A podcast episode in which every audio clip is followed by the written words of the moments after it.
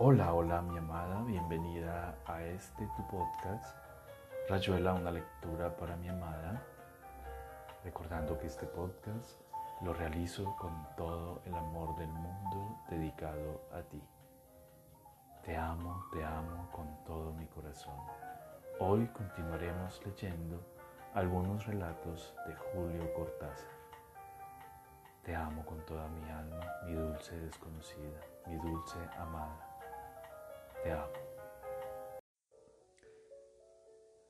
Potasio en disminución. Está claro que nadie le da importancia salvo la señora Fulvia, sobre todo porque los sábados hay una enormidad de trabajo y medio barrio pretende que le preparen las recetas. Le vendan dentrífico y callicida, sin hablar de los nenes lastimados y los que vienen a pedir que le saquen la arenita del ojo o les pongan la inyección de antibiótico. Por lo cual, si verdaderamente hay una disminución del potasio, en la farmacia de don Jaime no es cosa que éste o su empleada principal perciban con suficiente perspicuidad. A pesar de esto, de eso la señora Fulvia dale con lo del potasio, justo cuando entran dos monjas en busca de algodón y bicarbonato de soda mientras una señora más bien peluda insiste en recorrer el entero espigón de las cremas de belleza. Como se ve, don Jaime no está para perder tiempo, y la señora Fulvia, considerablemente afligida, se retira a la trastienda y se pregunta si en todas las farmacias pasa lo mismo, si los farmacéuticos y sus empleados principales son igualmente insensibles a la disminución del potasio. El problema es que el potasio sigue disminuyendo en la farmacia y ya han dado las once y media con lo cual el cierre del comercio a partir de mediodía hará imposible toda tentativa para restablecer el equilibrio. La señora Fulvia se anima a volver a la carga y decírselo a don Jaime, que la mira como si, la, como si fuera una iguana y no solamente le ordena que se calle, sino que se suba a los estantes de los colagogos para bajar el tubo de chofitol que una señora de aire cadavérico reclama compasión y receta médica. Parece mentira, piensa la señora Fulvia encaramada en una escalera más bien precelosa. O no se dan cuenta de la situación o les importa un real carajo. La Santa Virgen me perdone.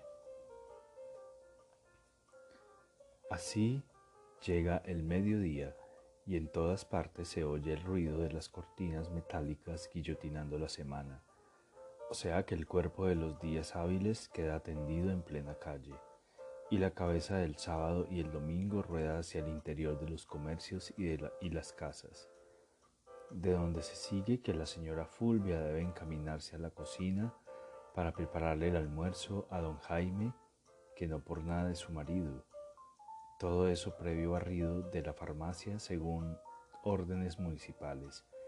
Pero esta vez la disminución del potasio la perturba, de tal manera que solamente atina a decirle a la empleada principal algo como no se aflija demasiado, a lo mejor todo se arregla. Frase que la empleada registra con una no disimulada tendencia a reírsele en la cara antes de sacarse el delantal y despedirse hasta el lunes. Se diría que todo está en contra, piensa la señora Fulvia, no quieren entender. Yo para qué me obstino, decime un poco. Pero nadie le dice nada porque don Jaime ya está delante de un cinsano con Fernet y no hay más que mirarlo para saber que se nefrega en el potasio, cuando los sábados hay polenta con pajaritos y una botella de neviolo. Habría que consultar la lista de las farmacias de turno, piensa la señora Fulvia, revolviendo la polenta que ya está en la etapa tumultuosa del plop plop y no hay que descuidarse porque eso acaba siempre en el cielo raso. A lo mejor encontramos alguna con sobreabundancia de potasio y entonces sería cuestión de entenderse entre colegas. Se dispone a decírselo a don Jaime, pero antes de que pueda proferir la primera palabra le cae encima un tráete el salame para ir haciendo boca vocablos que la arrollan y la empujan cuchillo y plato playo y rodajitas por donde a don Jaime le gusta cortado muy fino. Desalentada la señora Fulvia se sienta a la mesa y pela una rodaja de salami. La pasea por encima de la lengua antes de morderla y al final la propulsa hacia el proceso masticatorio con ayuda de pan y manteca. Fue una buena mañana dice don Jaime metido en la sección fútbol del diario. Sí, pero interjeta la señora Fulvia sin pasar de ahí porque la polenta exige ingreso inmediato en la fuente y todos los cuidados conexos, pese a que cada vez le parece más imprescindible decírselo a don Jaime, pero que imprescindible sí, pero que a don Jaime, pero sí, querido, Aquí viene la ensalada. Me van a matar de angustia, piensa la señora Fulvia. El lunes a las nueve yo no sé lo que va a pasar cuando abramos. Cada vez hay menos potasio, eso es seguro. Habría que hacer algo antes. Lo malo es que todo se queda ahí como los platos vacíos o el primer bostezo de don Jaime. La vida en el fondo es eso, piensa la señora Fulvia se llega hasta un borde y entonces nada. Claro que lo más posible es eso, que no pase nada. Pero está lo del potasio. Hay disminución y ellos dale con las pastillas de goma y el laxante para la nena. No se puede seguir aceptando que no acepten que se suban a los estantes y lean las recetas como si el potasio no hubiera disminuido charlando con los clientes siempre locuaces en las farmacias porque se sienten un poco en lo del médico, el olor del eucaliptus da confianza y los delantales blancos, los frascos de colores. Hay duraznos, dice la señora Fulvia. Si querés, te pelo uno, pero antes tendríamos que... Mándate un buen café a la italiana. Cortado un Jaime don Jaime que ya está delante de la TV porque el partido empieza a las y 20 intactas. Así llegará el lunes a las 9, se dice la señora Fulvia moliendo café. Yo misma subiré la cortina metálica y seré la primera en ver la calle desde adentro. Estaré ahí para recibir la semana en plena cara. Ahí en la puerta viendo venir a la hija de los Romani y al gordo de la carnicería que los lunes amanece indigestado y necesita algo que le asiente los ravioles del domingo. La empleada principal empezará a explicarle a la señorita Grossi o a cualquier otra señorita que la píldora no es cosa de mancana. Don Jaime aparecerá con un guardapolvo almidonado y dirá como siempre otra semanita por delante y cincuenta y dos que hacen el año. Frase que siempre regocija a la empleada principal. Repetición exacta de cualquier lunes a las 9 salvo el potasio, porque seguro que este lunes no será como los otros, pero a ellos no les importa. Y entonces, entonces todo puede ser tan diferente. Piensa la señora Fulvia secándose una lágrima y colando el café. Yo creo que al final voy a conseguir decírselo, pero que la cosa es que no entiendo lo que tengo que decirle, no entiendo la disminución del potasio. Directamente no entiendo el potasio, no entiendo porque no entiendo que a lo mejor no es importante. No entiendo que todo eso solamente me caiga a mí, me haga tanto mal a mí aquí sola, aquí con el café que se va a enfriar. Si no me apuro, Cabrera metió un gol de sobrepique, dice don Jaime. Qué tipo fenómeno, che. Uno más uno, México, 8 de diciembre de 1980. Peripecias del agua. Basta conocerla un poco para comprender que el agua está cansada de ser un líquido. La prueba es que apenas se le presenta la oportunidad se convierte en hielo o en vapor, pero tampoco eso le satisface. El vapor se pierde en absurdas divagaciones y el hielo es torpe y tosco. Se planta donde puede y en general solo sirve para dar vivacidad a los pingüinos y a los gin and tonic. Pero por eso el agua elige delicadamente la nieve, que la alienta en su más secreta esperanza, la de fijar para sí misma las formas de todo lo que no es agua, las casas, los prados, las montañas, los árboles.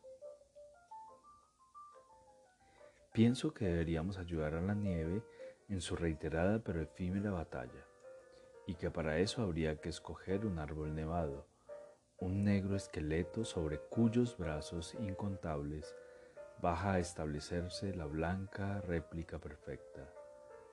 No es fácil, pero si en previsión de la nevada cerráramos el tronco de, de manera que el árbol se mantuviera de pie sin saber que ya está muerto,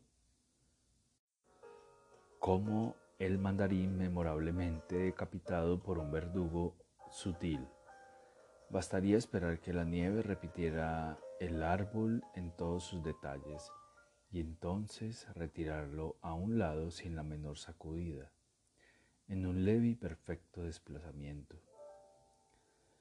No creo que la gravedad deshiciera el albo castillo de naipes. Todo ocurriría como en una suspensión de lo vulgar y lo rutinario. En un tiempo indefinible, un árbol de nieve sostendría el, el realizado sueño del agua. Quizá le tocará a un pájaro destruirlo, o el primer sol de la mañana lo empujara hacia la nada con un dedo tibio.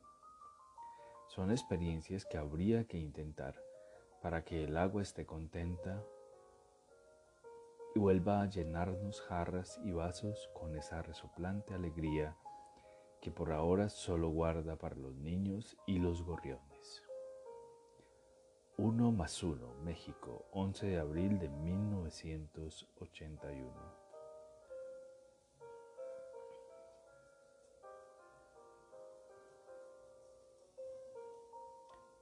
En Matilde.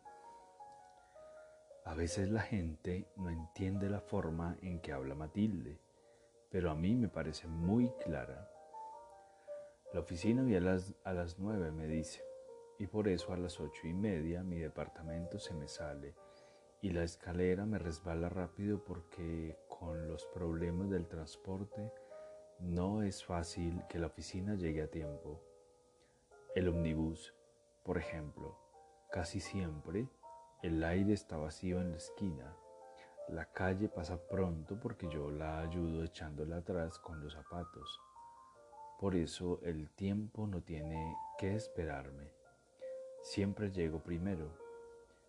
Al final el desayuno se pone en fila para que el ómnibus abra la boca.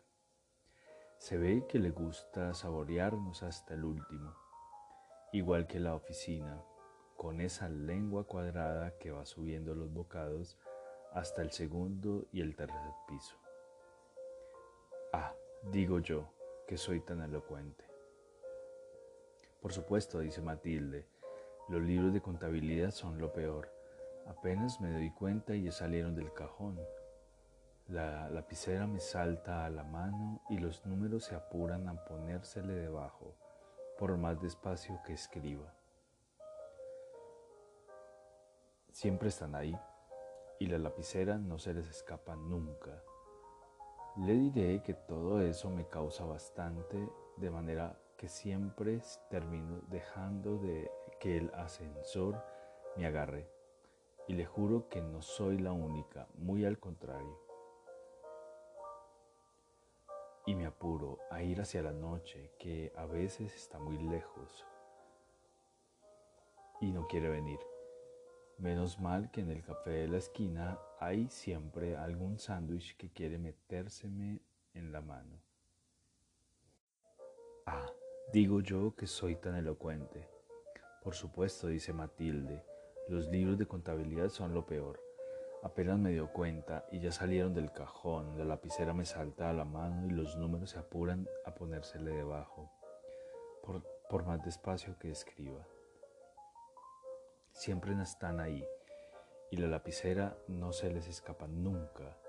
Le diré que, que todo eso me cansa bastante, de manera que siempre termino dejando que el ascensor me agarre.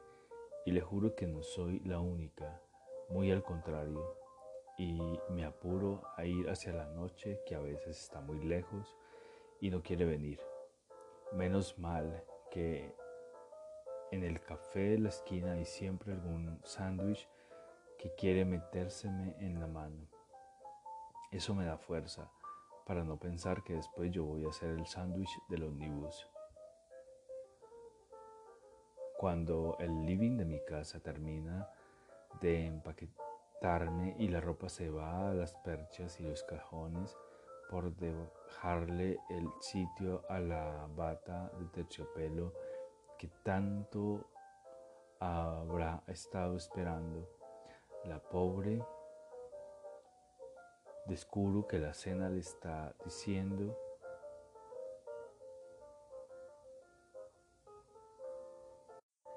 Le está diciendo algo a mi marido que se ha dejado atrapar por el sofá. Y las noticias que salen como bandadas de buitres del diario. En todo caso, el arroz o la carne han tomado la delantera y no hay más que dejarlos entrar en las cacerolas. Hasta que los platos deciden apoderarse de todo, aunque poco les dura porque la comida termina siempre por subirse a nuestras bocas, que entre tanto se han vaciado de palabras atraídas por los oídos. Es toda una jornada, digo. Matilde asiente, es tan buena que el sentimiento no tiene ninguna dificultad en habitarla, de ser feliz mientras está en Matilde. La fe en el tercer mundo. A las 8 de la mañana el padre Duncan, el padre Heriberto y el padre Luis empiezan a inflar el templo, es decir, que están a la orilla de un río o en un claro de selva o en cualquier aldea, cuanto más tropical mejor. Y con ayuda de la bomba instalada en el camión empiezan a inflar el templo, mientras los indios de los alrededores los contemplan desde lejos.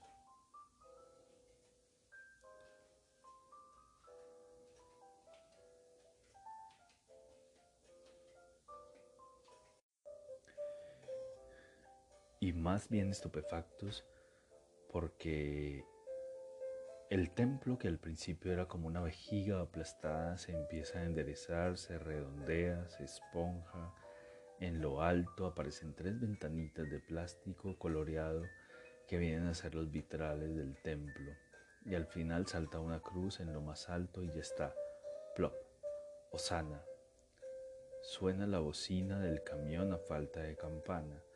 Los indios se acercan asombrados y respetuosos y el padre Duncan los incita a entrar mientras el padre Luis y el padre Heriberto los empujan para que no cambien de idea.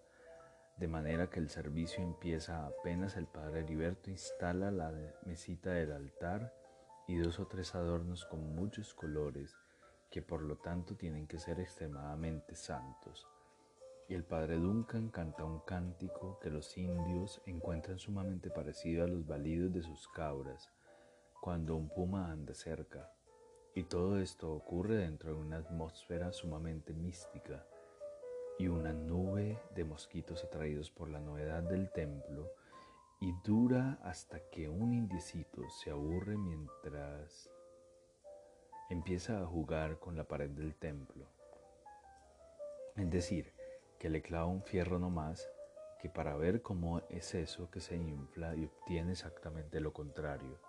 El templo se desinfla precipitadamente y en la confusión de todo el mundo se agolpa buscando la salida y el templo los envuelve, los aplasta, los cobija, sin hacerles daño alguno, por supuesto, pero creando una confusión nada propicia a la doctrina máxime cuando los indios tienen amplia ocasión de escuchar la lluvia de coños y carajos que distribuyen los padres Heriberto y Luis mientras se debaten debajo del templo buscando la salida.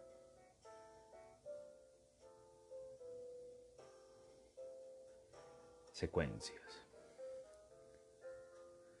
Dejo de leer el relato en el punto donde un personaje dejaba de leer el relato, en el lugar donde un personaje dejaba de leer y se encaminaba a la casa donde alguien que lo esperaba se había puesto a leer un relato para matar el tiempo, y llegaba al lugar donde un personaje dejaba de leer y se encaminaba a la casa donde alguien que lo esperaba se había puesto a leer un relato para matar el tiempo traducido del francés por Aurora Bernardes. Y aquí termina Rayuela, una lectura para mi amada. Espero te haya gustado este relato. Te amo, te amo con todo mi ser y todo mi corazón.